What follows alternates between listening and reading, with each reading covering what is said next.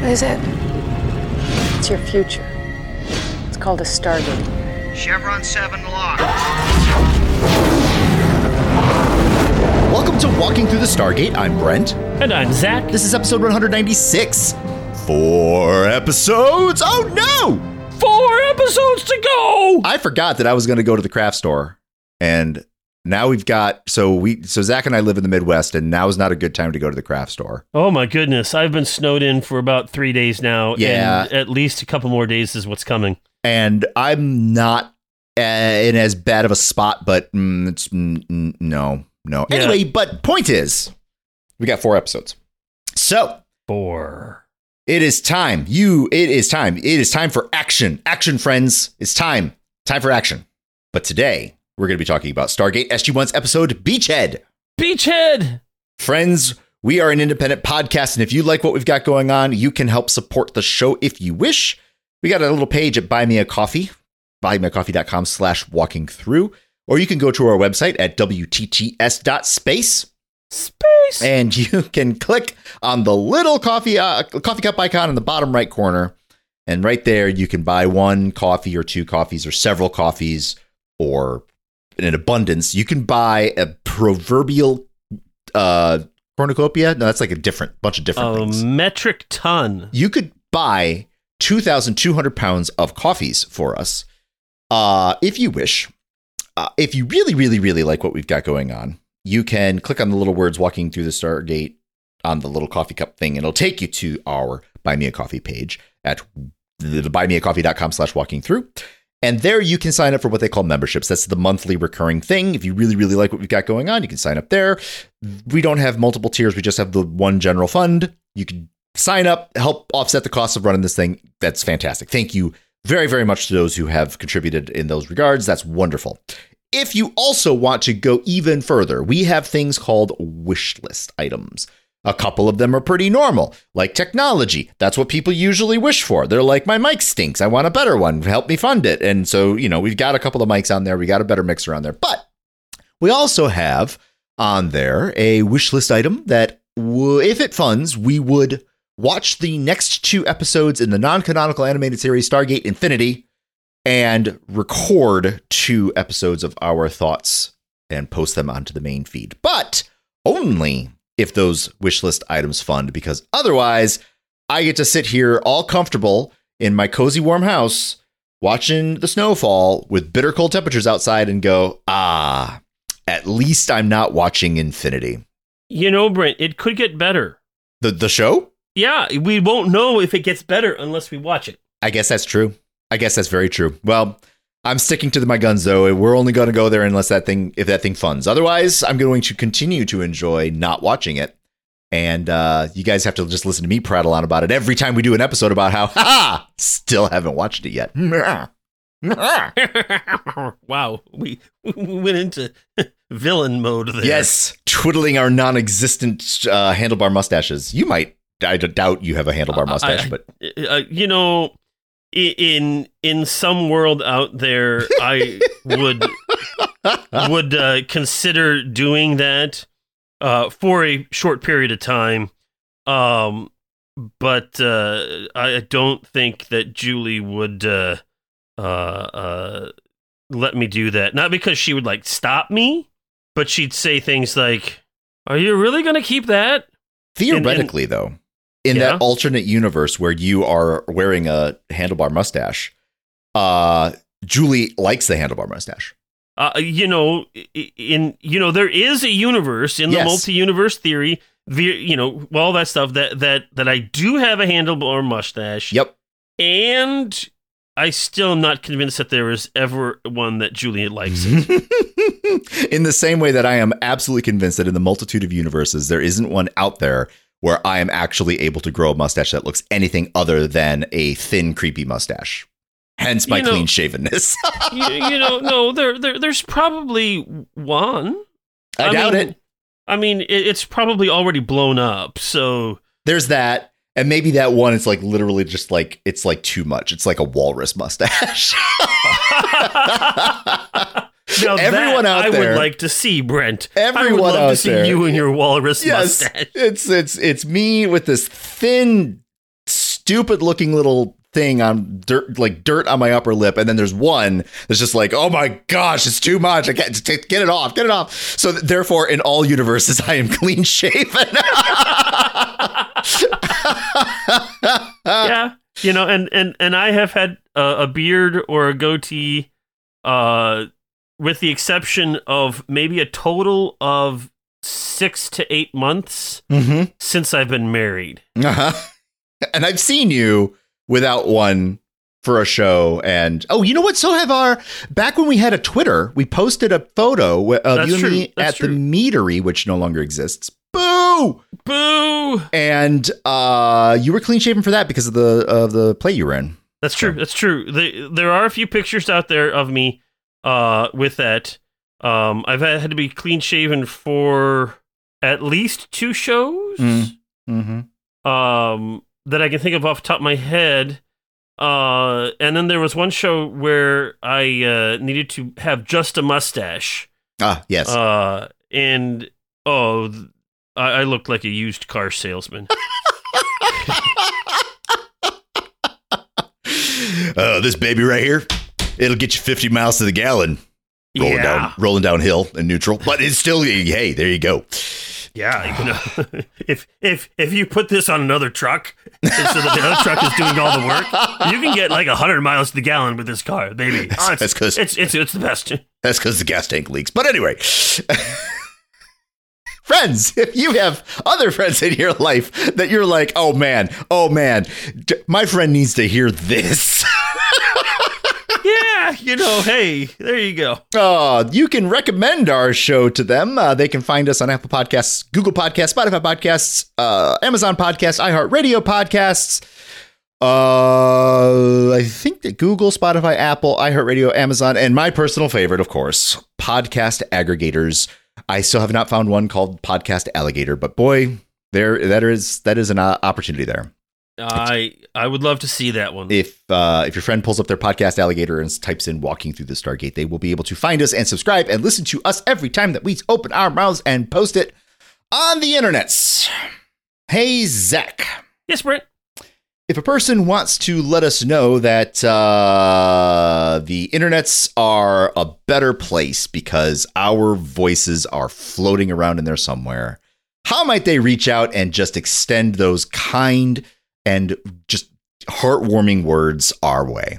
Well, if you realize that the internet is a magnification of all that is human, which means it shows the good and the bad in Technicolor, and you have decided that uh, this little corner of the internet called Walking Through the Stargate is one of these nice, wonderful places. Yeah.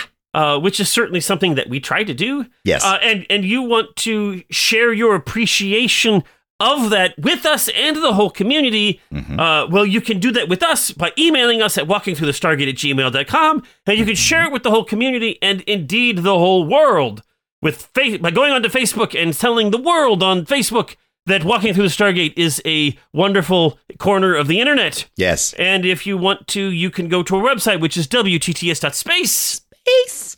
Oh, beautiful. I appreciate I, that. I, I, I somehow I struggled in making the tiny voice. You, yeah, it was just like space. It was very nice. Mine's like Space. it's creaky. Space. see see see the key is to to not to, to just keep it high in in your vocal tract Yeah. and not try to to keep it down low if you try to keep it down low it's like "Oh, space you know you, you, you start sounding like like scooby-doo or or or or, or shaggy or, or or a creepy old lady uh you know but you know I was going for case creaky, creaky old lady, not creepy. creak uh, uh, you know either one works See, I blame it on my- the. Uh, I just took a nice sip of nice hot, nice hot beverage, so I'm I'm gonna blame the lack of hot beverage for uh uh sure for the sure. error there.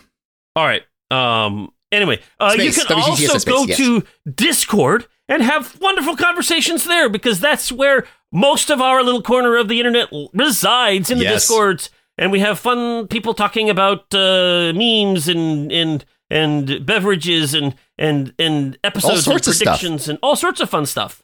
Including we even have a channel about hermeneutics. yes, We got a hermeneutics channel, and we also have people posting pictures of real life stargates that they have encountered in the wild. Oh, that's true. That's true. You know, uh, because every once in a while, uh, you can see those stargates roaming the countryside. Yep. Uh, and it's it's it's really majestic when you see that. Just the tumbleweeds. Just rolling along. Well, Yeah. Yep. There it is. yeah. Wow. Ah, okay. And of course, Stargates grew can- big this year. They're like snowdrifts. oh, wow. See, there you go. Oh, this is this is what I want. If if any of you, dear listeners, are in the Midwest and you have a, a metric ton of snow, Yes. uh, y- you know, you could use that snow to make a snowgate. a snow gate. Now, I, I I don't have the skills for something like that, but I'm sure that somebody does. And if you are that somebody, and you are listening to this, I need to see pictures. Chevron hot cocoa. just warm my heart. locked.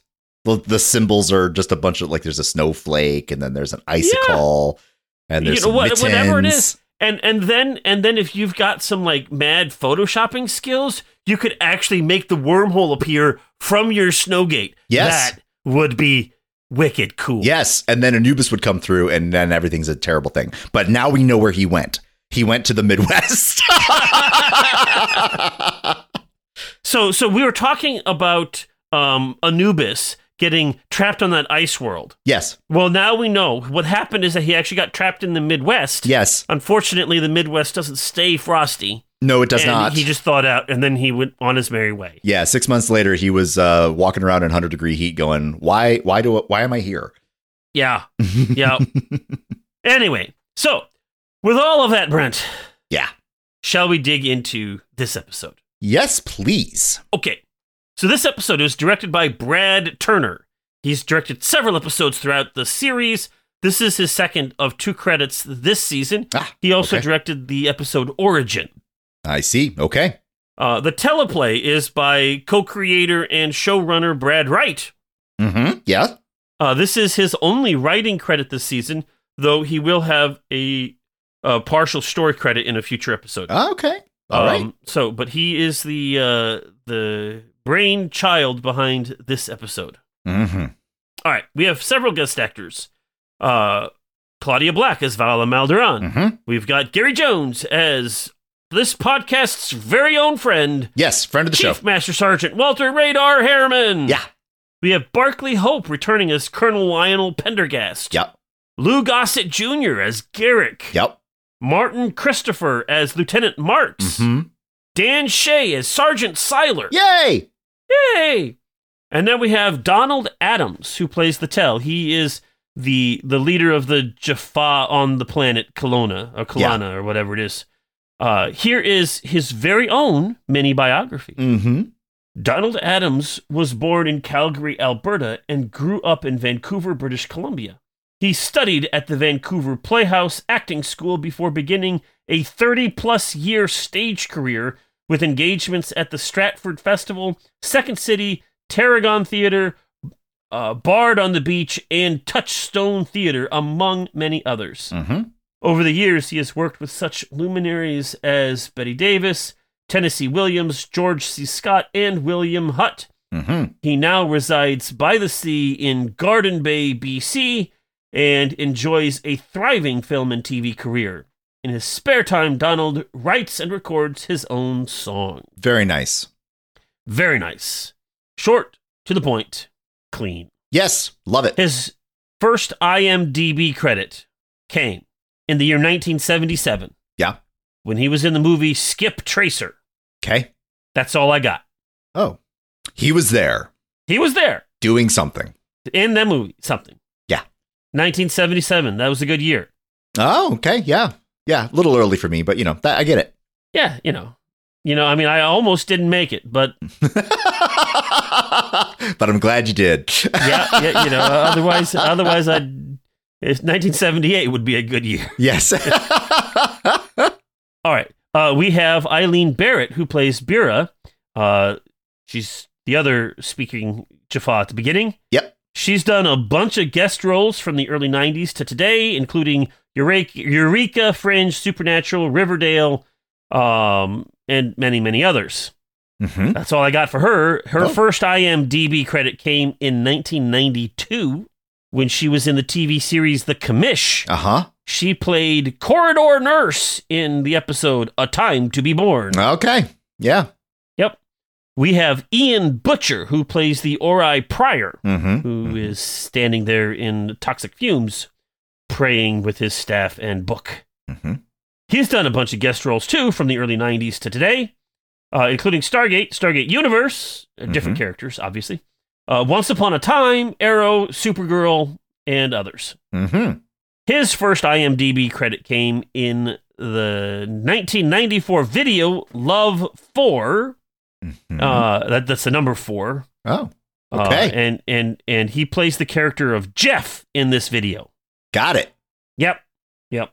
Okay. And then finally, we have Maury Chaikin, who plays Nerus. hmm Here is a mini biography by John C. Hopwood. Oh, okay. So here we go.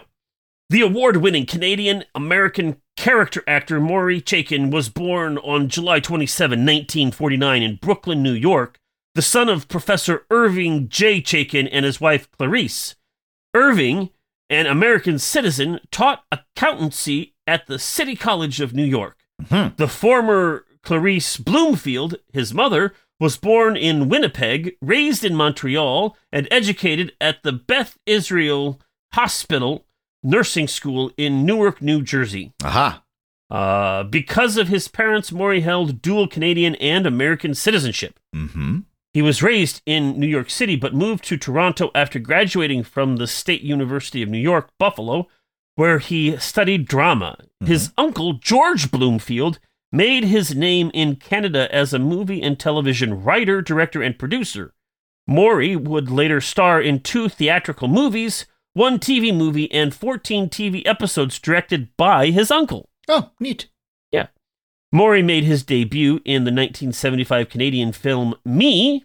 In his 35 year long career, he appeared in over 150 parts in films and TV series shot in Canada and the US. He was best known for his eccentric role as Kevin Costner's commanding officer in the Oscar winning Dances with Wolves. Ah, yes, that's where I recognized him from. Got it. uh, three films of Adam Egoy- Egoyan, including The Sweet Hereafter in 97, and his role as Nero Wolfe on cable TV. Ah, okay. His uncle George Bloomfield directed some of the Nero Wolfe episodes. Cool. He won a Genie Award, the Canadian equivalent of the Oscar, Hmm. as Best Supporting Actor for his performance as a has been rock star in Whale Music in 94, and two Gemini Awards, the Canadian equivalent of the Emmy. Recently, Hmm. he had a semi recurring role as a movie producer based on Harvey Weinstein in the cable TV series Entourage. Now you know Mhm. when this was written. Yeah. Uh, uh, uh, 2004, and a regular role on the Canadian TV series Less Than Kind in 2008. hmm Chaikin was suffering from kidney disease in the last years of his life, and he died on his 61st birthday, July 27, 2010, Mm. at Toronto General Hospital, surrounded by members of his family. He was married to the Canadian actress Susanna Hoffman, by whom he had a daughter, Rose. hmm Yep. And as was mentioned above, his first IMDb credit is, in fact, the 1975 movie Me. hmm And the only information that IMDb has on this is that it was in 1975 and it was named Me. Uh, it, it does list like five or maybe six actors, but that's it. might have been a small. Might have been a small production. Might have been. Now, the original air date for Beachhead was August 19, 2005. Oh, by the way, uh, this is not the last time we will see Neros. Neros. Uh, well, yeah, I presumed that because he's going to go into a small cell in the bottom of Area 51, motivated by hunger. I I loved that scene. Yes, that was really that, good. That was a. I, in fact, I, I loved the interplay between Nerus and General Landry. uh-huh. Uh, I thought that was really great the whole time through. Anyway, The original air date for this episode was August 19, 2005. As for number one on the charts, I am not even going to bother dignifying that with an answer until it changes. no. It's boring. Oh man, this was a bad time for music. Bad time. Boring. Anyway, in the box office, Yeah. we were watching the 40 year old virgin. And the Sure. 40 year old virgin was crying because he is a virgin, I guess. Yeah, And so sure. his eyes are red. He has red eye. Oh, okay. All right. Until yeah. he talks to four brothers uh huh. about Okay. how to change things about his 40 year old virgin status. Uh huh. Okay. And so then eventually he gets married, but he needs wedding crashers to help him out. And all this is because they have a skeleton key. Oh boy. oh boy. Yeah, that that one bounced around quite like the ball on a pinball machine, but hey, you got there. You know, I never, ever, ever claim to do this well. Sometimes you do though. you know, it, you know, a broken clock is right twice, a day. Twice a day. That's right. Unless it's a digital clock, in which case it's never right. In which case, it doesn't show anything. at all. All right. So, what was happening at this time? Well, this episode aired on the 19th. On the 16th of August, the West Caribbean Airways Flight 708 crashes near uh, Machique. I don't know how to pronounce that. Venezuela, killing all 160 people on board. Oof. Yeah. Ooh, that was not so good. No. On the 17th, we have the first forced evacuation of settlers as part of the Israel unilateral disengagement plan. Hmm. Okay. On the 18th of August, Dennis Rader is sentenced to 175 years in prison for Ooh. the BTK, that's the bind, torture, kill serial killings Oof. in Sedgwick County, Kansas. Ugh. There, yeah, th- this is a dark time. That's because our music was bad. Don't worry, it doesn't get any better. oh, great. because on the 18th, there's massive power blackouts that hits the Indonesian island of Java, affecting almost 100 million people. There's a hundred million people on Java. Uh, I, I, I, that's I, I don't fact check these. I just go to onthisday.com. That's and I a lot of people. That is a lot of people. I, I you know, anyway, yeah, may, may, maybe maybe the blackout on that island um, No, no, no. caused I, problems with other islands too. I mean, yeah, yeah, yeah, totally. But I mean, I, I, I'm looking it up. I'm gonna look up the island of Java. We're gonna find this All out. All right. So as he's doing that, on August 19, a series of strong storms lashes southern Ontario, spawning several tornadoes, as well as creating extreme flash flooding within the city of Toronto and its surrounding communities. In Toronto, this is also dubbed as the Toronto Supercell. Yeah. Yep. And then on the 19th as well, we have the first ever joint military exercise between Russia and China called Peace Peace Mission 2005. Uh huh. Okay. Nice. Yeah. Uh, and oh, go yeah, ahead. go ahead. Go ahead. Uh, the island of Java in 2005 had about 130 million people so it the island. basically everybody. Yeah, but also this island is like let's see here, three, six, maybe 900 kilometers. So you know that's about 400, 450 miles long, and about 200 kilometers wide. So maybe 130, 70, no, 150 miles wide or so. Um, That's a very densely populated Island. yeah, and a lot of it's mountains, so it's even more densely populated. Wow. Okay. golly. All right. Well, I have some trivia for this episode. Yeah. Amanda Tapping has returned. Woo! Yay! That's not really trivia, but it's exciting. Yes, it is. All right. Um, so Beau Bridges actually, when he was in college, uh, thought about becoming a professional basketball player. Oh yeah, okay. Um, and eventually he decided to go into acting because he was only 5'10 and he thought being short would hamper his career. Yeah, Uh, but he did play a lot of basketball in college and in high school and such. Uh, and so he's actually quite good. And so, you know, him shooting that uh, shot in the, the basketball game at the beginning of the episode yeah. was actually him doing it, and he actually did sink it. I mean, yeah. I kind of wondered how many takes it took. Sounds like And and from what I've been told Yeah. here is that every take they had to shoot he made the shot. Yeah. So well, at least they don't have to keep reshooting it because of the because of the missed basketball, like they would have had to do with me. oh my goodness, you know I, I can barely get a Kleenex thrown into a garbage can when I try. Uh, and then, so in this episode, Colonel Mitchell bemoans the fact that he will no longer have a nuke free career because he calls that nuke, you know, subsequently calls it god awful and all Yeah. that stuff. Uh, this actually reflects Ben Browder's real life distaste for nuclear weapons and WMDs in general. yeah. Yep. Yep. I get that. Yep. So, uh, this episode is called Beachhead in in English. Yeah. The Spanish also call it Beachhead. Mhm. Uh, the the Germans call it Beachhead on the TV show or The Shield in the DVD. Oh yeah. Okay. Yep. Okay. Yep. Right? We have uh, Hungarians call it the area reservations. Huh? yeah. Okay. Peculiar. Yeah. Yeah. Yeah. Yep. Yep. Yep. The the Czech call it forward base. Yeah. And the Italians and the French, taking a clue from the Germans of the past, call it the trap. Ah. Got it. Okay, there you go. It's a trap. It's a trap. It's a snap. Okay, so that was an inside joke between Brent and me from from from a gathering of friends that happened Yes. about eight years ago. yeah. Yep. Oh. Oh boy. All right. Good times. Good times. So Brent, Yes. this morning uh, I did not have the time to rewrite the synopsis like I normally do. Sure. So I pulled a trick out of the Brent hat Yeah. and I talked to ChatGPT yeah. to say, "Tell me the synopsis in the voice of Vala Mal Doran." Yeah. Uh huh. Okay. And so this is what ChatGPT tells us. Okay. Darlings, gather round for a tale of daring escapades and cosmic calamities. So picture this.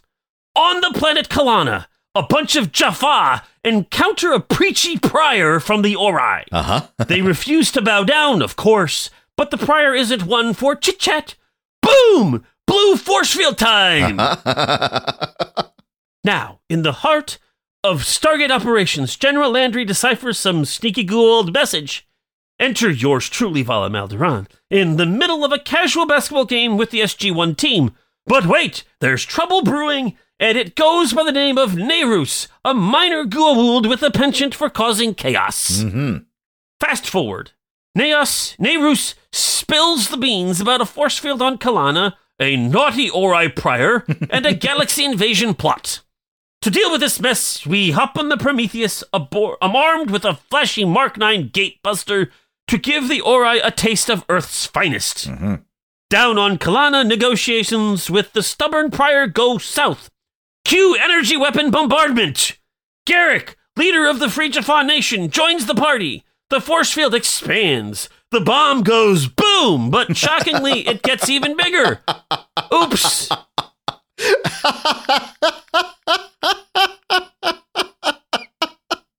Hey, not everything's an innuendo. Yeah, but nobody ever talks about things getting smaller. Turns out our attacks are powering up the force field, and Nerus spills the beans that he's been Ori's secret buddy all along. Spills the beans mover. twice. Yeah. This force field engulfs the planet, shooting projectiles that form a colossal supergate powered by a black hole. Oh yeah. Okay. Talk about a cosmic disaster. Yeah. But fear not, Vala to the rescue. hmm I sneak aboard a cloaked ship, mess with the supergate's energy, and poof! Ori invasion foiled! Ha ha! Back at the SGC, Nerus gets cozy in Area 51, and I vanish into the unknown Ori galaxy, mm-hmm. leaving Daniel and the gang in suspense. A cheeky message sent, and the galaxy is safe for now. Ta ta! the end. The end. That was all right. Yes. Beachhead. yeah. What'd you think of it? I uh I liked it. I liked it. Um th- at the end of it uh, there was definitely several kind of meh aspects about it, but um one of the things that I'm realizing is that I'm really I really am liking the Ori and the Priors as as as as the bad guys. Um, Mhm. they're they're clever and it, it works. It's working really well. Uh, it I will resist the urge to keep talking about the philosophy of why they work for me as I Oh, just keep doing that every week. But um uh I'm pretty satisfied with with where th- where these bad guys like their motivations are just so much so uh more believably nefarious than the Goa'uld's motivations. Goa'uld's motivations Yes. were fine, but they you know it, it felt like we were getting them under you know in hand relatively and I've complained about this for quite a while. You know, how are we going to deal with the Ori? We we got we got lucky, right? In this episode, we got lucky in that uh, uh, there was a a clever guess as to what would happen if uh, if a person used a ship that happened to be available uh, to you know wedge a hole or you know wedge into the last hole. You know what I'm getting at? Like Mhm, like mhm. like that could have that could have just absolutely not worked. That could have done nothing. That last piece could have slid into place no matter what and destroyed the destroyed the ship itself, and the gate would be powered and dooby dooby doo. But hey, you know, Right. But at the same time, um, you know, Vala decided that she was actually going to try something. Yeah, Everybody yeah, else was just like, yeah, no, we got to do something. We got to do it fast. And she's like, well, okay, I'll do something. yeah. if it might work, it might not work. But if it does work, it'll be good. And if it doesn't work, well, then we're not in any worse shape. Yeah, that was one of the eye rolly things. I'm not exactly sure how the episode could have dealt with Vala differently to make me roll my eyes a little less. That the dismissive aspect throughout the episode was getting a little long in the tooth, Yeah. culminating with that scene at the end where they're literally ignoring her, like Daniel almost repeating what she says, ignoring her that badly. Like, Like, yeah. if was. I have a single critique of this episode, it's that um they like uh Amanda shows up, you know, uh, Sam Carter shows up and all of a sudden nobody has any time for Vala right. and and I, I I I get that they were trying to highlight that so that you know her ability at the end, you know, blah blah blah. It, it- but it, it just felt out of place Yeah, given the last five episodes. it felt disingenuous. Yeah. Like it just didn't quite line up with the motivations of the characters that we had seen up to this point. Like, Yeah. you know, you could, I, and I think that there's probably, I, I think that there was probably room on perhaps rewriting to clean up those interactions such that they were a bit more believable. Um, you could still have motivations that are ultimately dismissive of Vala and not quite necessarily put so much of a spotlight on it in the way that they did, but whatever yeah. same like that's probably the biggest criticism that i have of the of the episode um i think that prior is inside the stargate zach Uh, i think okay. that the whole thing the whole reason why we got that that long that shot of that of the prior being all like i like you stargate just before just before the, the bomb detonated is because uh is because he's he's you know he's he's he's there something Okay. about it he's there they figured out maybe a way to transport matter back the other direction something about it th- that that could be. Um, that said, that that Stargate doesn't exist anymore because that planet is now a black hole. Well, I mean, I'm just saying, like, you know, oh, I mean, I get, yes, I hear you. Yes, I'm saying he's in the Stargate. I kind of meant like the Oh, he network. went through the Stargate. Something. He's somewhere. He's not gone. Okay, he's not gone. So, same. I'm going to stick with that. The same as the guy that self immolated is not actually self immolated because there was nothing left. He went somewhere else. Just saying. Um, I think that we will discover um what happens to them in a future episode. Okay. Hooray. Uh, but bringing it back to the now, the here and now. Ah, I tell you what, like one of the things that I think is a bit of a swing and the miss is still with the Jaffa. Like I, they're they're kind of they're they're sort of setting up the Jaffa to be uh something of an enemy of humanity, kind of. Um, and that's fine. It's certainly, you know, I'm using the word enemy, but it's more like not friend. And I know that the, that I just am using binary words, so you know, it- it- just because you're not a friend doesn't mean you're an enemy. But you know, what I'm getting at. It's like the Yeah. tensions are rising, and that's fine. That's good. Um, Things that- aren't just rosy between the Mm-mm. free Jaffa and the Earth. but that we we uh we we had an Alderaan moment here. like Yes, we did. an entire planet of free Jaffa just died. And the best we can do is quip about how we wanted to send a message to the, you know what I mean? Like it was just like, whoa, that felt wrong. Now, one of the things that is determined, and it, it, it's subtle in there. It's not in there. Um, but when they get to the planet, um, uh, everybody like there wasn't any more life on the planet, like all, or at least you know. So so not just that, Oh. that the, the the the the force field itself. I mean, obviously would have killed everything. Yeah. But be, while the force field is relatively small, um, the people on the planet had all already been eliminated. So that was something that the presumably the Ori did in in or the prior did in some fashion. I missed that. Yes. Okay.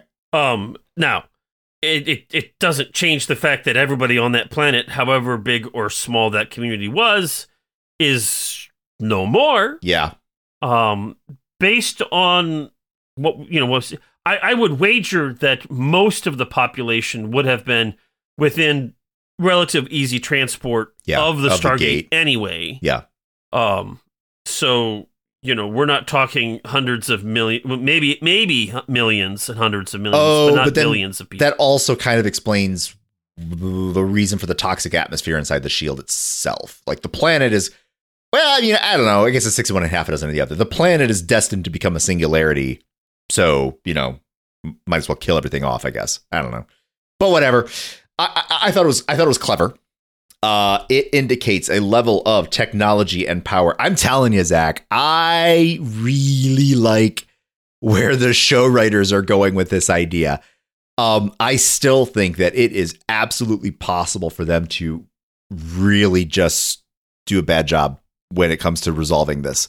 Um, but these bad guys, uh, the way that uh, that Nerus says it, right? Like, uh, how did he phrase it? It was something like the closest thing to gods or something like that. I think is how the, he said it. The, the Ori are the closest things to gods that we've ever seen. Yes.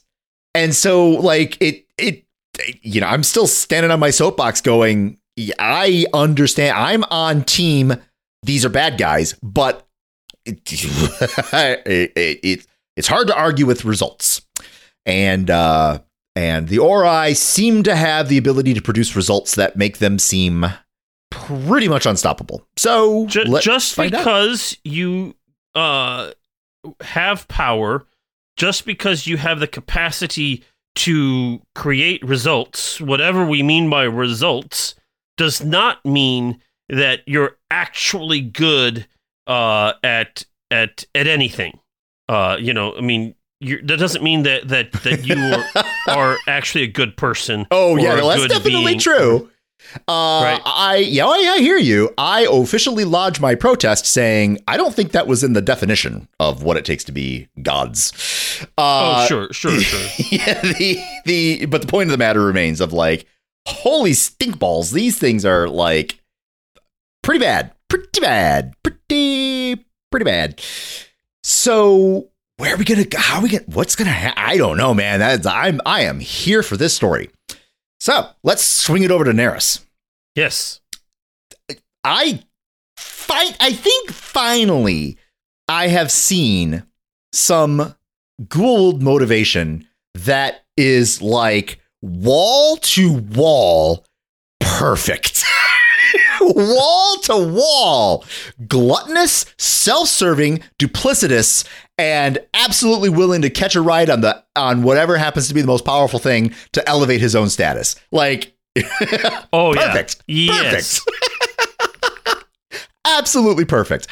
Uh, I I am mean, pleased. and, and how ahead. many how many Goa'uld uh, and actors can be as threatening as he is with mustard on his cheek? I know, right? And it's it's um, yeah, because it boils down to uh that he it's the threats of the Goa'uld was their self-serving aspect. Every time that their ambitions pivot into the into creating something that resembles a civilization, it always felt tenuous, right? Like it worked, but it you kind of had to create these really big, broad brush brush strokes in order to uh, create the picture of how could these creatures actually sit on top of some civilization. And you have these hints of rebellion, and and obviously the the um uh the the there's a, a, a, a bunch of storylines and some movies that are predicated on the notion of that people rebel against this, and they rebel, rebel against us all the time. But Right. again, if you can defeat them with some well placed C4, how are these guys so so you know doing so well? Well, that's in our past right now.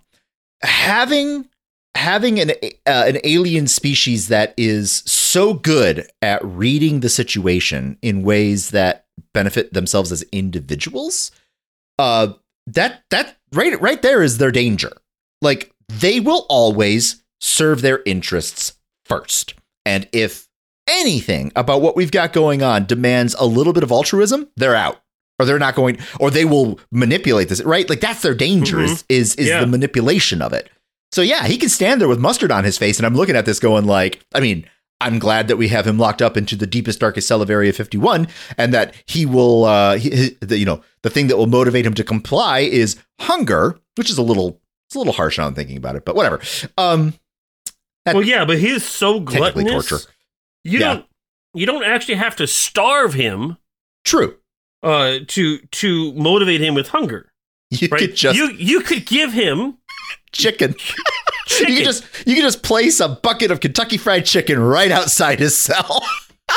yeah, I mean, you He'll know, do the rest. you, you, you, you, that that's that's the spot where where I I one of the things I like about it, and I also don't think that uh, we're delving into the realm of torture because this guy wants so much food Yeah, that that uh, you know you could give him you know ramen noodles every day. yeah, yeah, yeah, You know you can survive Yeah. well on Yeah. ramen noodles, yeah. But he wants but he Whatever wants eggs, ripe chicken. eggs. yes, he wants chicken. ripened eggs. We got eggs. I don't know if they're ripe. I don't know if they're ripe. yeah, okay, that's a good point. And then like bringing it right back to like he won't he won't suffer. He will not suffer. He's not going to sit in a cell and suffer. Yeah. I just got done saying like their their primary character motivation, the one that's most believable is self-interest. He will fold like a house of cards so fast Oh yeah. so fast. Okay. Well, I'm looking forward to that. So yeah, I'm feeling pretty positive, but like it's it's a little less about this episode and more about where this episode is taking the story, capital T, capital S, right? Like sure. I I I am jamming on what's going on and how we're doing it. Um, I did think that um, the treatment of Vala was a little weird. Uh, I didn't like it that much. I thought that they could have probably written that a little bit better so that it was a little less, a little less stupid. Um, but uh, you know, also the little dangling thing of like she's over in the other galaxy. Uh, yeah, what's going to happen with that? That's going to be interesting Mm-hmm. hopefully interesting, hopefully not sad. Well, maybe sad, but you know what I'm saying. Like, I hope good things. I hope there's good things in our future. I hope that uh, I hope that her uh, that her penchant for survival and making the most out of a situation will uh, be shown in full effect whenever we see her again. So that's that's how I feel about this. What about you, Zach? How, what do you think about this Uh, episode? yeah. So you know, I I would echo a lot of what you said. Um, uh, I I think that the the treatment that Vala was given in this episode, um, is dismissive. Yeah. and it's problematic, uh, for a couple of reasons. One, uh, I haven't seen anything in the last eight and a half years that would suggest that Daniel, especially, would be so dismissive to Yeah. somebody he has, uh, you know, at least begrudging feelings towards, right? You know, I'm, Yeah. uh, you know, you know, he he's frustrated with her. You know, he doesn't trust her in a lot of ways, but you know, I mean, we had that basketball game Right. and that basketball game was you know the it was the the team together and then all of a sudden um it it, it changed like that Yeah. um and so you know it just it felt out of place um, to have such bald face uh, ignoring of Yeah. her. Mm-hmm. Um, if it had been done perhaps a little bit more subtly, um, you know, I, I have been told by female friends of mine that uh, it doesn't take much for men to turn into jerks and not even mean to, Sure. but that doesn't mean that there aren't. And and they just dismiss women out of hand. Um, and I, I kind of got the sense that that's what's going on, but it just felt weird. Yeah. uh, because yeah, you know, uh, it it just felt weird, and I didn't I didn't like that part, and I think that it could have been you could have kept the the the story beats all the same and have Vala leave in a different way, or even in the same way, uh, but without having to take all the characters in that direction, uh, which felt weird. I I didn't like that. the part of the weirdness was that at the end it was basically Vala versus SG1 as opposed Yeah. to Vala having an idea and taking action on it. Right? Like we've seen plenty of examples of individualism happening within this within the show and within the team. Somebody just suddenly gets an idea, there's no sec- there's no time to explain it. They start acting. The And rest of the go team do something. yeah, the rest Yeah. of the team is curious, like what's going on, or like what's happening, but it works and they save the day. Like you don't need to have it be SG1 versus Vala, but it felt like that at the end.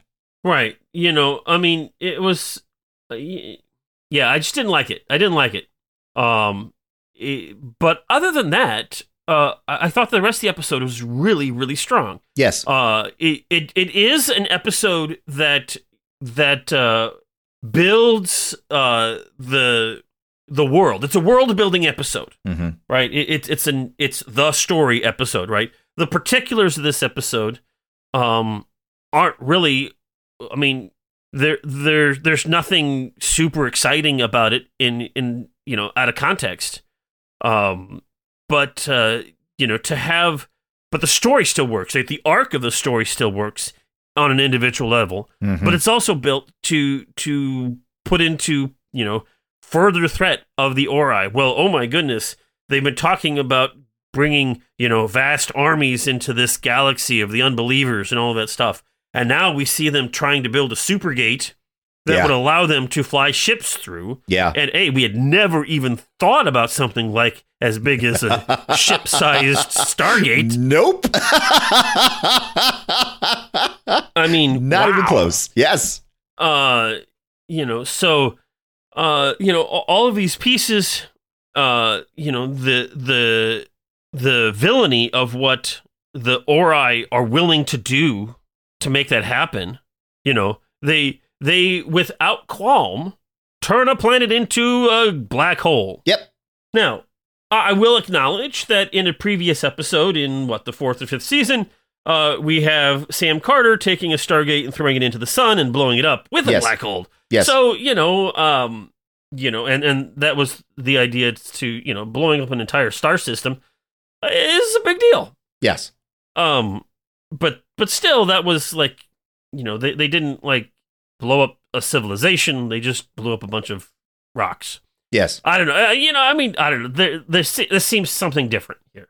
Uh, I mean, I think it's I think it's okay to say that something different is that Samantha Carter did it for us and we like us, and the Ori did it for them and we don't like them. Like I, I understand that that is a diminished way of kind of defining why one is good and why one is bad.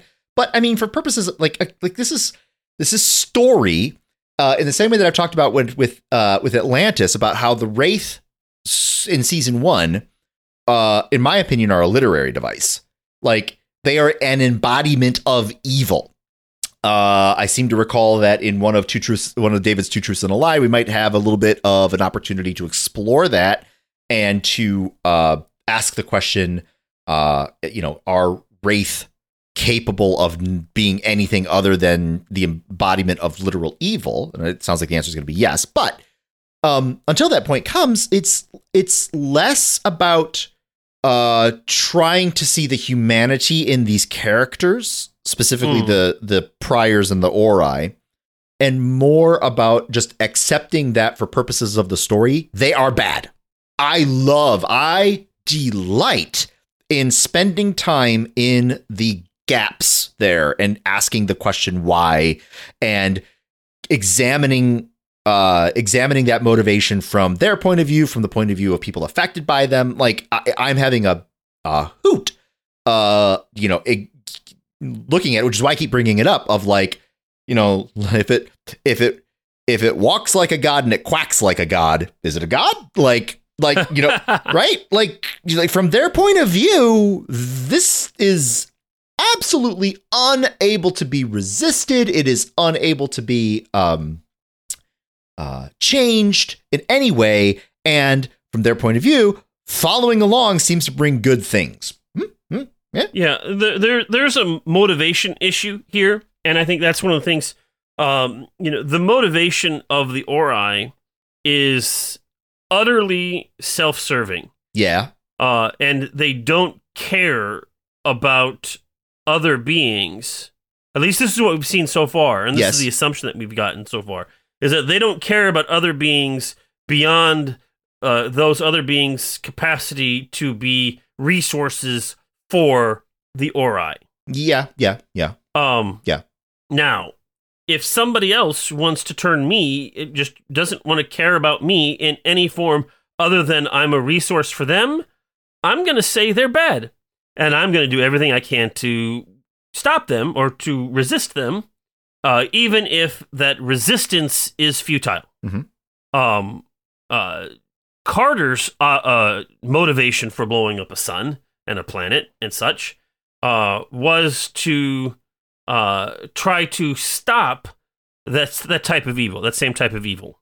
Um, and now, you know, ends don't simply justify the means. right Um, but the ends play a role in the justification or lack thereof of the means. Right? I mean, so like motivations matter.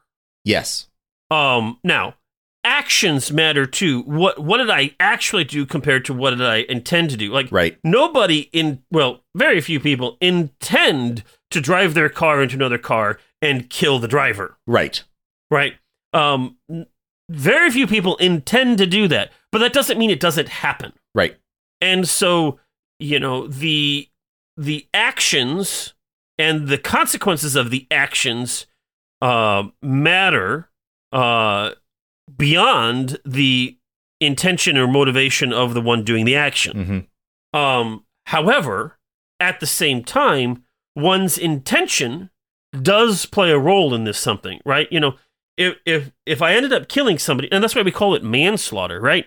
Uh, you know, if if I hit somebody with my car and I kill them, I didn't intend to do it.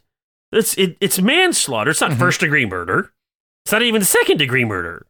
You know, uh, so so there are motivations matter, and and so there is a difference here. I think that I'm willing to go on the limb to say that uh, I'm comfortable in the space that says I don't like it's. I think I'm seeing the same thing with the Wraith now that I'm thinking about it. I don't like being cattle. I don't want to be cattle. But if the Wraith view people as food and the Ori view people as chicken, right? I'm kind of shrugging my Right. shoulders here of just like, I mean, we're chickens that fight back, but uh, I mean, if I were an Ori ascended being and I was looking at a bunch of chickens, I'd be like, yum yum, when's dinner? right? Like, I get it. And so I'm very fine with the story going that they are bad. Because I'm I'm on team again I'm on team Ori are bad. But boy am I having a lot of fun just being in Sure. the space being all like yeah I, I I'm with you they're bad but they're real they're real good at being bad. It's it's excep- it's an exceptionally like solid motivation here. Like this is I- this is yeah. wall to wall pretty good. Yeah, I, I, I ha- I've always thought since the Ori, since I first started watching season nine and ten, I've always thought that the Ori, um, are better villains than than uh, the Goa'uld. yes Um, even though you know we wouldn't have had the Ori story without having gone through the Goa'uld storyline. correct Um, and you know that's not to say that the Goa'uld aren't bad villains. They're just, uh, you know, as villains go, the Ori are Yeah. better. It took us a minute to find our voice. I was actually also thinking about how, like, you know, S- Stargate the movie came out in 96, 97, 94. Okay. Uh, the, and the show TV started in '97. Thank, thank you. Um, like in 2005, our fears were much more aligned with extremism than anything else. In 97, our we were sitting on top of the world. like Yeah, like uh and so I can respect how it was kind of tough for show writers to really kind of find the teeth of a villain that they introduced in season 1. You know, they got better at it and they found different ways to make it better. But then when they decided to just shift gears and do Stargate 1.5, like there was an easy thing that they could point to to hook um American and Canadian audiences and Western European audiences, but primarily American audiences. And that was extremism. And so here we're seeing it. Like, here's Yeah. a group of people, they're extremists. They absolutely do not care who or what they destroy in pursuit of their vision of what perfection looks like. Boy, doesn't that sound familiar. Boy, don't we li- we don't like that. So here we are. Like we're we're telling some stories and it's working. And and you know, frankly, and this is one of the things that I appreciate about the show and why it holds up 20 years later, is that questions of extremism are still around. Yeah. we still have those questions of extremism today. Uh, they are coming in some different circles, some of the same circles, but Yeah. they are also coming in different circles. Um, and we are having to navigate that. And you know, here we have the story of uh, a group of heroes who are stalwartly fighting against that extremism in many different ways, and sometimes they succeed and sometimes they fail. Mm-hmm. Um, and one of the things that they're learning here is that you know, hammering on the ori with all the force that you can muster isn't working. Yep. We've got to find a different way of doing it. Yep. What are we going to do, Brent? What are we going to do? It'll be really interesting to see. There's actually, I did not know this until four months ago, five months ago.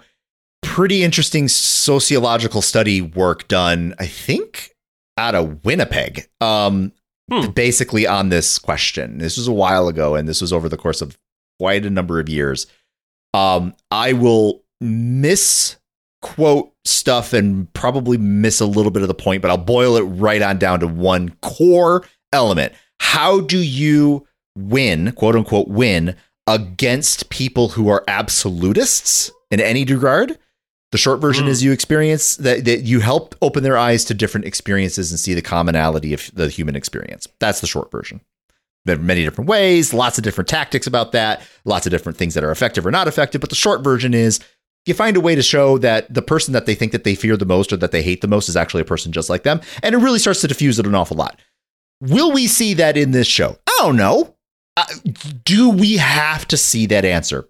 Maybe, maybe not. Like, it's a show. It's okay if the show goes, like, look, 90% of the people affected by this bad thing can be convinced through these more humanitarian ways. And the last 10%, we just kick their teeth in, and here's how we do it. Like, that's okay. That's a show.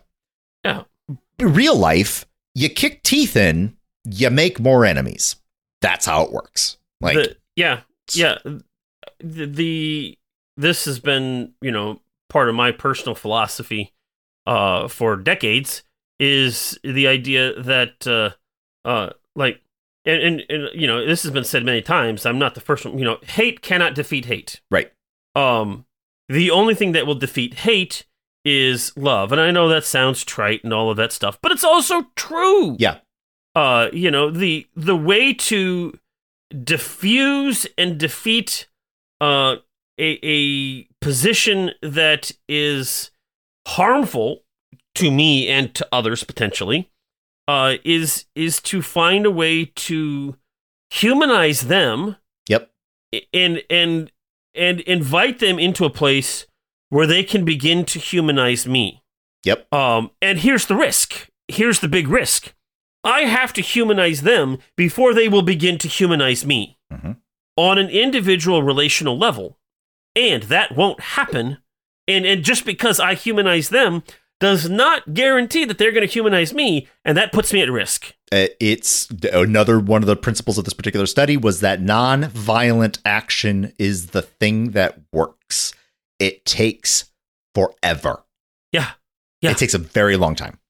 It, it, it it's you know I mean genocide works. Uh, no, you see, yes, actually, actually, but so like, no. so like, but so like, here's the thing: it's like genocide works with the particular enemy, but it doesn't necessarily solve the problem because the problem the is i- i- is that there's going to be somebody else who you know. If I dehumanize somebody, then I'm going to be dehuman. Um, there, there's always going to be somebody that I'm going to dehumanize. yes, And if I eliminate one group of dehumanized people, uh, then then I've got to find somebody else to dehumanize. Yeah. And and uh, as brutal as this next statement is going to sound, uh, historical evidence has indicated that we have not yet found a way to actually effectively eradicate every one of a particular thought. There's Oh, sure. always somebody who survives, and therefore that idea of uh of uh, vict- uh what's the right word uh not victimization the point is is that you, you somebody will end up just highly motivated to spread the message of the uh the, the heinous acts ha- that happened to them and create more people willing to fight back. Mhm. always. Always always always. Always always always. There is never going to be a way that you can kill your way to peace ever. So why Brent for at least five thousand years longer? Why do we keep doing it? Hmm. Hmm. Hmm. Zach, I think that we're going to have to let that question go.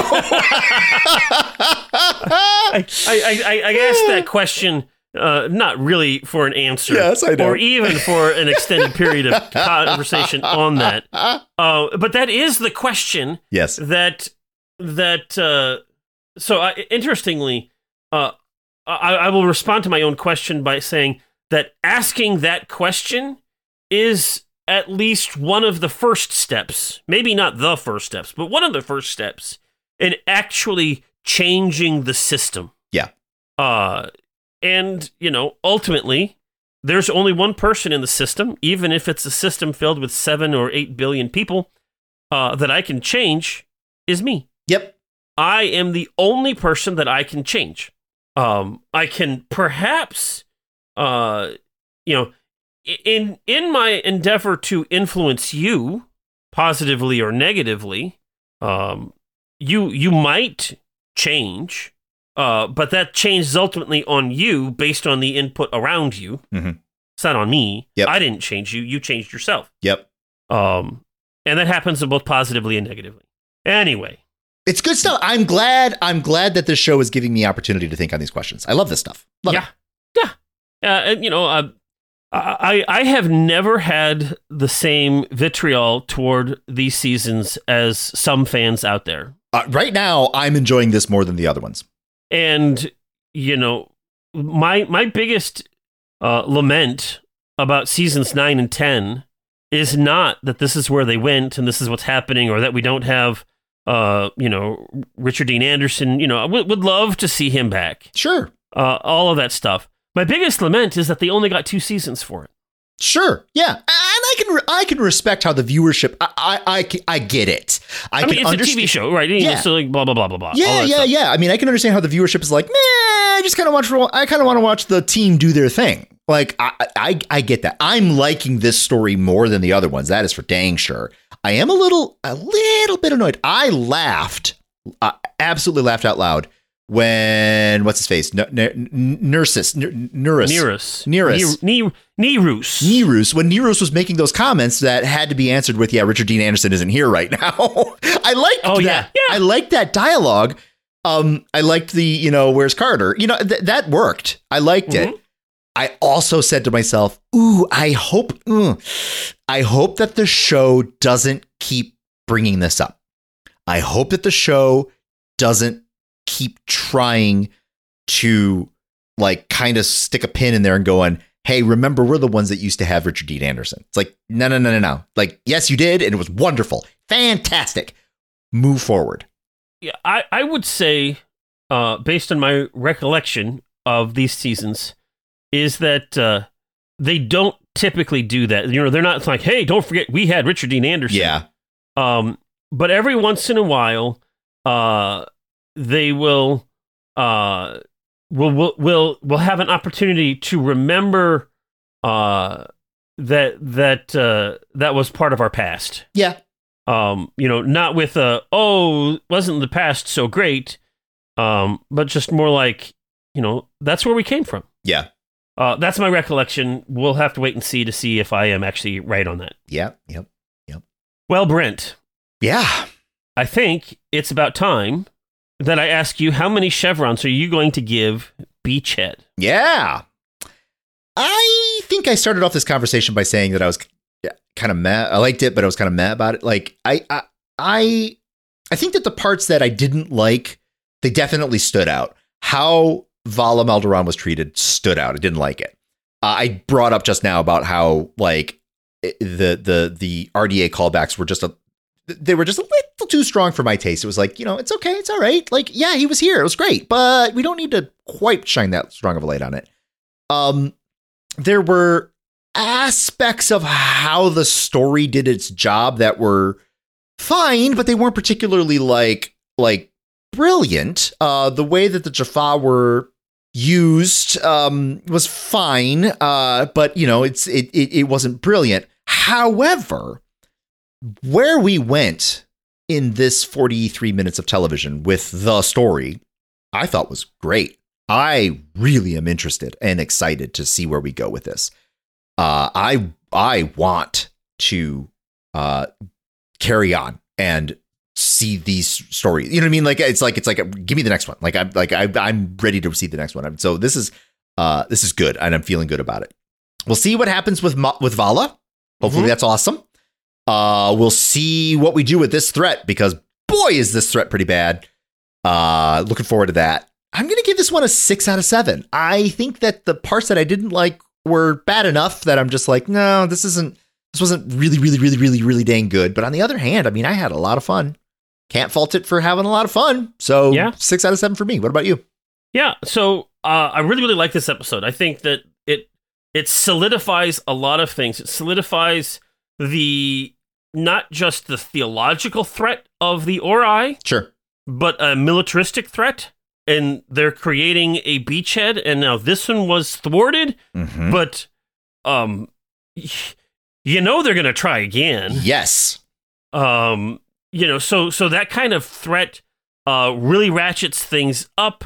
Uh so we've got uh you know the the struggle with the jaffa. Uh some of the things that i didn't like was the vala stuff. I also thought that you know i, I was frustrated with Gerak's uh utter inability to see anything other than what was straight in front of his face Yeah, and I think that's a fault of the writing, honestly, which is what I, I was mentioning. It's like it, the, Yeah. Jaffa stuff was fine, but mm, Um, now, that said, I can't say that there aren't people that are like that. true. That, that there are people like that who are in leadership. Mm-hmm. I just find it very, very dangerous. Um, and you know, it, it was just like, ah, but I didn't, you know, I didn't like it. Um, I, I think that I could probably forgive the the Gerak personality stuff, uh, and give this a seven, uh, if that's where all it was. Yeah.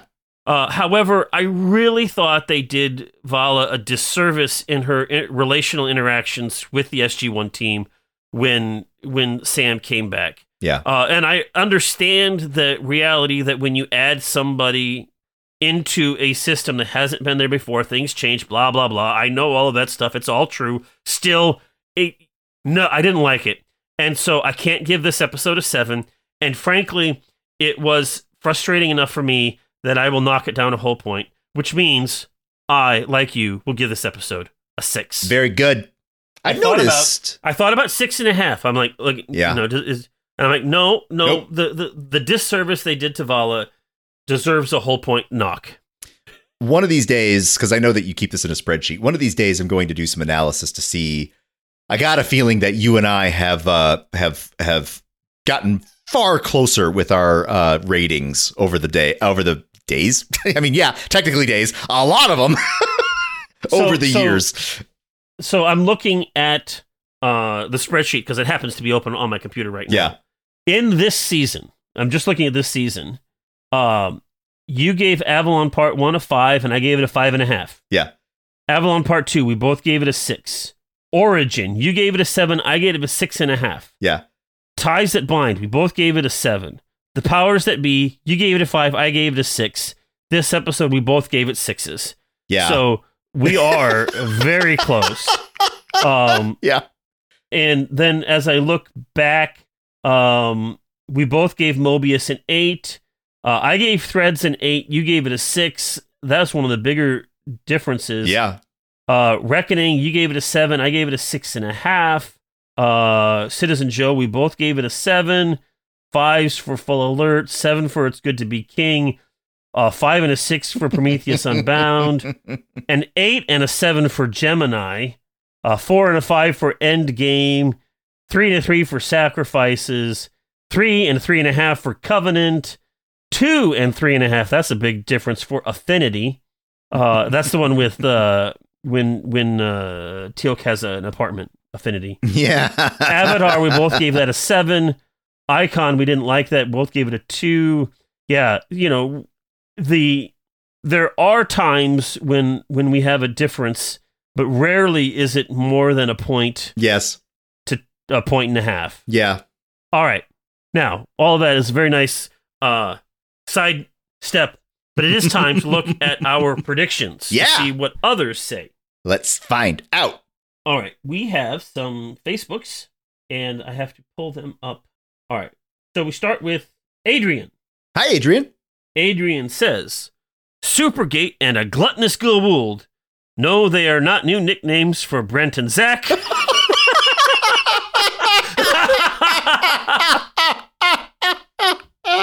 I claim gluttonous Goa'uld. okay, then I, get, I was going to ask who's who. I guess I'm a Supergate. oh, that's awesome. All right. Uh, but they will appreciate both of these plots. I think seven from both. That's very close. P.S. I hope Vala survived. I like the energy she brings to the team. Yep.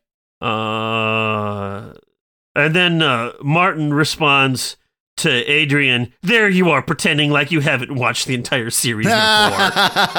to which Adrian responds, I've only watched up to season 10, episode 20. Which I think is the very last episode It is. of the very It last is. season. right. awesome. Then we have Paul. Hi, Paul. I sit here eating an everything bagel with butter on it while I ponder how much trouble the Ori is just starting to be. Mm-hmm. I like your bagel choice, Paul. That It's sh- fine. It'll work. Shush. I'm trying to read Mr. Gluttonous Goa'uld over there. sure, go ahead, Supergate. Yes. Brent and Zach enjoy this episode due to the Jaffa and Tauri tension. They also feel bad for Vala due to everyone ignoring her Yep. idea. Brent gives this a six, Yes. and Zach gives it a seven. Oh, so Oh, close. So close. All hail the Ori. All hail the Ori. Ooh. And then we have Carrie. Hi, Carrie. Carrie say, Yay, Samantha's back to save the galaxy and Vala is a hero. I give this episode a six. Yes. Brent will give it a six. Yes. And Zach a 6.5. So Oh, So very, close. very, very, very close. Can't wait to see what happens next. Awesome. All right. So, those, I think, are all of our Facebooks. What do we have in the Discords? On the Discords, we've got Kriamisk. Kriamisk, Kriamisk. hello. Cree says, I've always really enjoyed this episode. It has always been a standout moment to me. I found the humor being well blended with the greater seriousness and the awesome demonstration of power the Ori possess, possesses with creating the Supergate. Watching the process of how it all unfolded really lights up the imagination. Since I was way off the Chevron rating last week, I'm just going to throw it out there here. I'm going to throw it out there with how I thought of it. Zach a six Ooh. and Brent a six. Ooh. Kriyamis, you got it. Good job. Good well job, done. Priamisk. Next up, we've got Banjo. Hi, Banjo. Banjo. Hi, Banjo. Banjo says, What could it be? As these giant pieces just come flying out and starting to form a circle. What do you think it could be? Come on, gang. And now Uh, we have sac- Geometry. Yeah, it is geometry. And now we have Sacrifice Self Vala, all ready to be packaged and merchandised. Banjo gives this episode a three. Woo, oh, wow.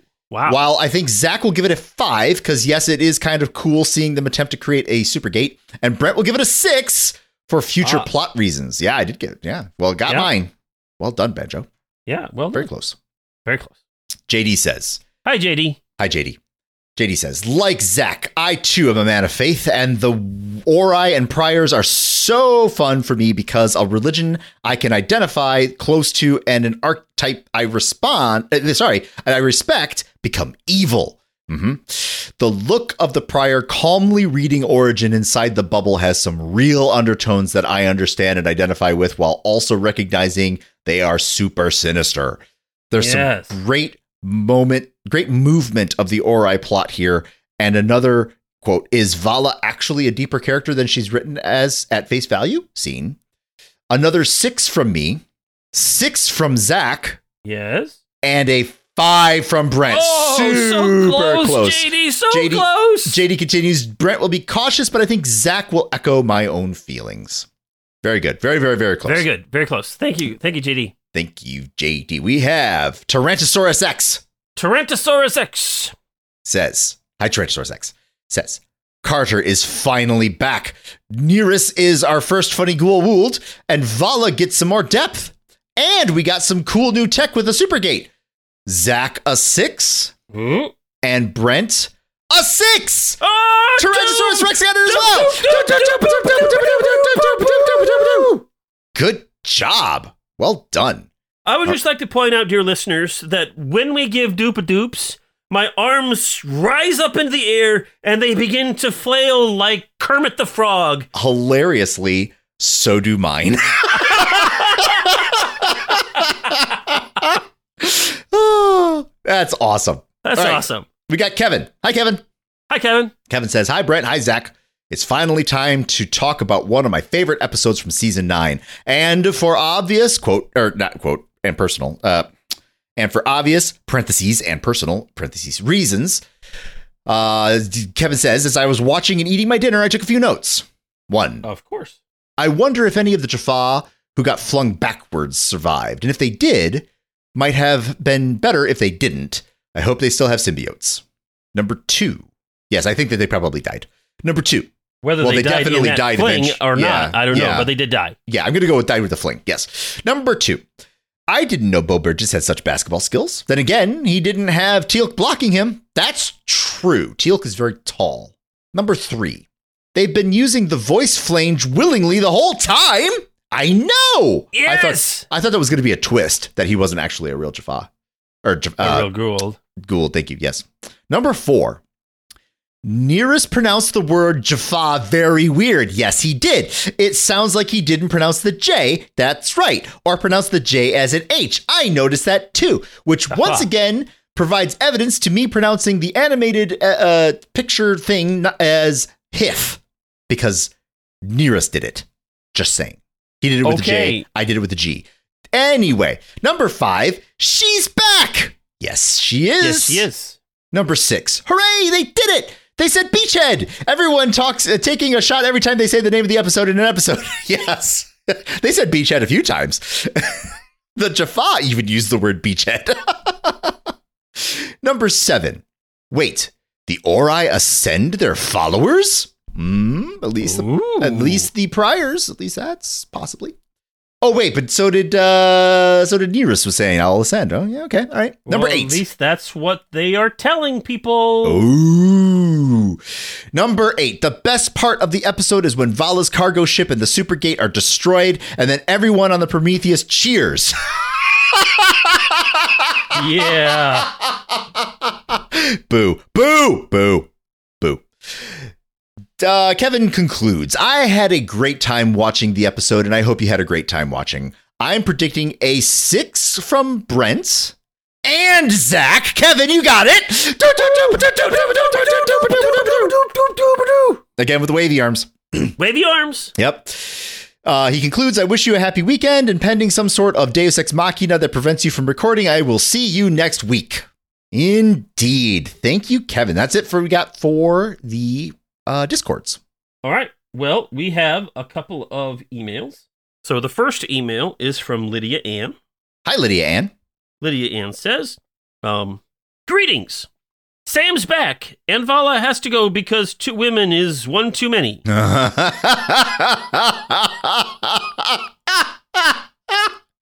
don't know. Atlantis seems to be making it work. Yeah, you know, I, I, I, I can definitely appreciate that. That's out there. Um, I think this episode suffers from too many plot points and not enough story to connect them. Mm. Huh. We're told that Sam's the one who developed the Mark 9, and we're always happy to see her, but her lines could have been said by any scientist. True. Vala has to act alone at the end, so her one advocate, Daniel, spends the episode belittling and talking over her. Yep. Why is Daniel suddenly a misogynistic redacted? Mm-hmm. Mm-hmm. Uh, we, we've talked about that one. Mm-hmm. Yeah. Gerak shows up and does nothing but make things worse. Mm-hmm. That's true. Nerus is such an interesting character, Goa'uld turned Ori worshipper, but he's characterized using the worst fat-phobic stereotypes. Yeah, fair. Fair, yep. Uh, sure, we see how advanced and powerful the Ori are and how much worse things could be. They can build a supergate that whole starships can use. Yeah. But the only reason they weren't successful is because of Vala, and the Milky Way is fresh out. Fresh out of Vala. Fresh out of Vala's. Brent gives it a three, Ooh, wow. and Zach a four. nope. I liked it better than that. I liked it better than that. But I do appreciate uh, your perspective. Oh, yeah. Ann. No, that's actually Um, those are really yeah. good. I like those points. Those are good. points. Yeah. Yep. And then finally, we have David. Hi, David. David has a Does the Supergate need a supervised Chevron encoding bias buffer? No, because we blew we blew it up. We blowed it up. It, it, it went boom. It went It went- boom. Bluey. I don't know where that came from. What does David have to say? Thank you. I, I, I sometimes get off track. yes, okay. There are some hand wave issues here. A hand wave like when someone says, um, actually, Stargates don't work like that, and Vala couldn't somehow be sucked into the matter stream right as the gate was forming, and, and you wave your hand at them to say, none of that matters because I enjoyed this episode. yeah. That's what I did here. Yeah. I like this one a lot. Nerus is Nerus is fun. Vala Yeah. makes the sacrifice play, and the Ori may be even more of a threat than we thought or thought of if they can actually build a supergate. yeah. One fun little bit for me, the we don't need to talk like that retcon from Nerus. I imagine a scene in the SG1 production offices. Sci-Fi Channel has cut the budget for SG1 again. They're looking for ways to save money, and this episode was going to be SFX heavy. Yeah. So, So they're friend all of the show, Joe Mallozzi. Don't- don't we need to cut some expenses from this show. We need ideas. Paul Mullie. We've got a Goa'uld in this episode. Maybe he does not need to do the glowing eyes thing. Mallozzi. Good idea. What else? Robert Cooper. How much does it talk cost us to do a Goa'uld voice thing? Brad Wright. About a thousand dollars every time they talk. Mallozzi. U.S. or Canadian dollars? Brad Wright. Canadian. Of course. Robert Cooper. Do they really have to talk that way all the time? Paul Mullie. You mean talk normal? Robert Cooper. Yeah, maybe it could be some sort of Goa'uld affectation they do to impress people. Joe Mallozzi. And now that people know they are not gods, they don't have to impress them anymore? Brad Wright. That's a great idea. We could even have our Goa'uld say, we don't need to talk like that as a retcon. and from now on, whenever we have Goa'uld in the show, they can talk normal too. Everyone, that's brilliant. Brilliant. All right. So, Brent will give this seven chevrons Ooh. for the idea of the. Supergate, yeah. And Zach six and a half chevrons because Very, very saying close. goodbye to Vala made him sad when he first watched this episode. Yeah. Well, it is actually true. When when we had to say goodbye to Vala, I was sad. I was getting to like her a lot at that point in time. Yep. And then she went away, and I'm like, oh, Oh. wah, wah. I thought that Vala not dragging a Jaffa into the ring gate thing was also kind of a, a kind of a dumb thing. what? Should she she zatted a Jaffa to get the ship right. and then just left his unconscious body on there while it got blowed up. No, no, no, no. She she used the rings to transport him back to the ship. When? Um, I mean, she does it because you see her working the controls after she she she drags him into the ring. Um, it's possible she doesn't ring it, and maybe he's just unconscious, and and she tries to ring him back when she rings herself back. But I think that she activates the rings and rings him. I'd have to watch it again. Let's go with that. Back. Um, and then says, "Hey, you know, I'm I'm coming, I'm coming," uh, and then I'm dead. Not everything's in maybe. I'm in a different galaxy. Mhm, Who knows? Mhm. Yep. Yep. Yep. Yep. Yep. All right. So those are our predictions. Thank you, everybody. Thanks, everybody. That was great. Yes. Now, Brent, Yes. The next episode in the Stargate SG-1 saga is called Ex Deus Machina, Ah. Okay. and I ask you, what is it all about? I'm gonna go with Machina, not Machina. you can okay. say it however you want. Ex Deus Machina. Mach, Machina, Machina. Mach, Mach. Ex. Deus Machina. Ex- Uh, Ex Deus Machina. Next time on Stargate SG-1. The SG-1 team travel through the gate to find themselves in a strange world. It's a world that is mysteriously all almost monochromatic. They step through it. Everything seems to be almost copper colored in some way or another. Ooh. They look around and they go, This is weird. Where are we? They start walking down a path that looks an awful lot like the Pacific Northwest, and they come across a small little house. And inside, they say hello, and people are like, Hi, how are you? Wow, you look weird. Uh, where are you from? Oh, you're from the gate. Oh, I see. And they decide to have some lunch because they're hungry. And then a storm happens. Oh no. Oh no. A storm happens, and and off in the distance there's a big tornado. And the tornado comes on by and sucks up the house. Oh, Oh, no. no. And up they go, and a window crashes into somebody's head, and they go kaplunk. Oof. But they're all alive. They go walking to the door, and they open the door, and what is this? The whole world is now full of colors. Oh my goodness. Wow. And they go and they talk to a bunch of small people. And they go talk to a person that has no brain. They talk to another person that is apparently made out of metal. And they talk to a lion. And they have a fine time. But importantly, they are told to go see the god over there. and they go and they visit. And it turns out that the god is not a god at all, but he's actually a person in the machine. Shocking. The god was in the machine. I thought to myself, I should make a play off of Wizard of Oz. It'll be great. And here I am. And now it's not great at all. Maybe it'll be a musical. Join us next time on Stargate SG1, the musical, Ex Deus Machina. Okay. Now, is Well- Ex Deus Machina then out of God the Machine? Uh, Because isn't it Deus Ex Machina? Deus ex machina. God, from the machine. God, yeah. Ex, Ex Deus, Deus machina, would be out of God the machine. I, Yeah. I don't know. My Latin is not very good. Maybe we're going to find out that the Ori are building machines. Well, maybe we should watch the promo that Okay. David sent us, and that will help us figure it out. Uh, it's either going to be that or it's going to be the Wizard of Oz. That's what it's going to be. Well, you know, Stargate has had lots of Wizard of Oz references. True. All right. Shall we watch the promo? Yes. Okay. I am hitting play now. Next time on Stargate SG 1. A lone Jaffa runs for his life. Yeah. Oh dear. Oh, Wait a minute. He's on His Earth. presence on Earth is a mystery to me. It was found literally in the middle of nowhere, two miles north of a little town called Edison, population 3012.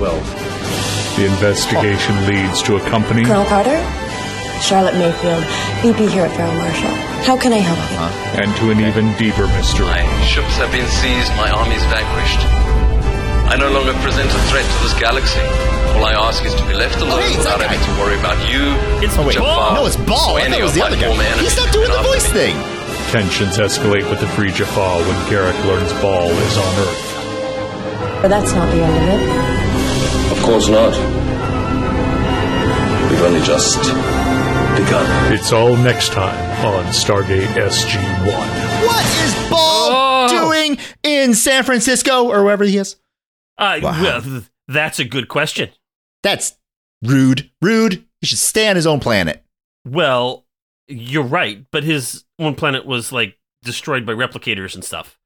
And, and he doesn't have his ships and, and all of that stuff. And so now he is on Earth doing naughty things. I thought it was the guy, the billion, the, the the the billionaire playboy who was going to space from episodes ago. Yeah. Yeah, no, we don't see him ever again.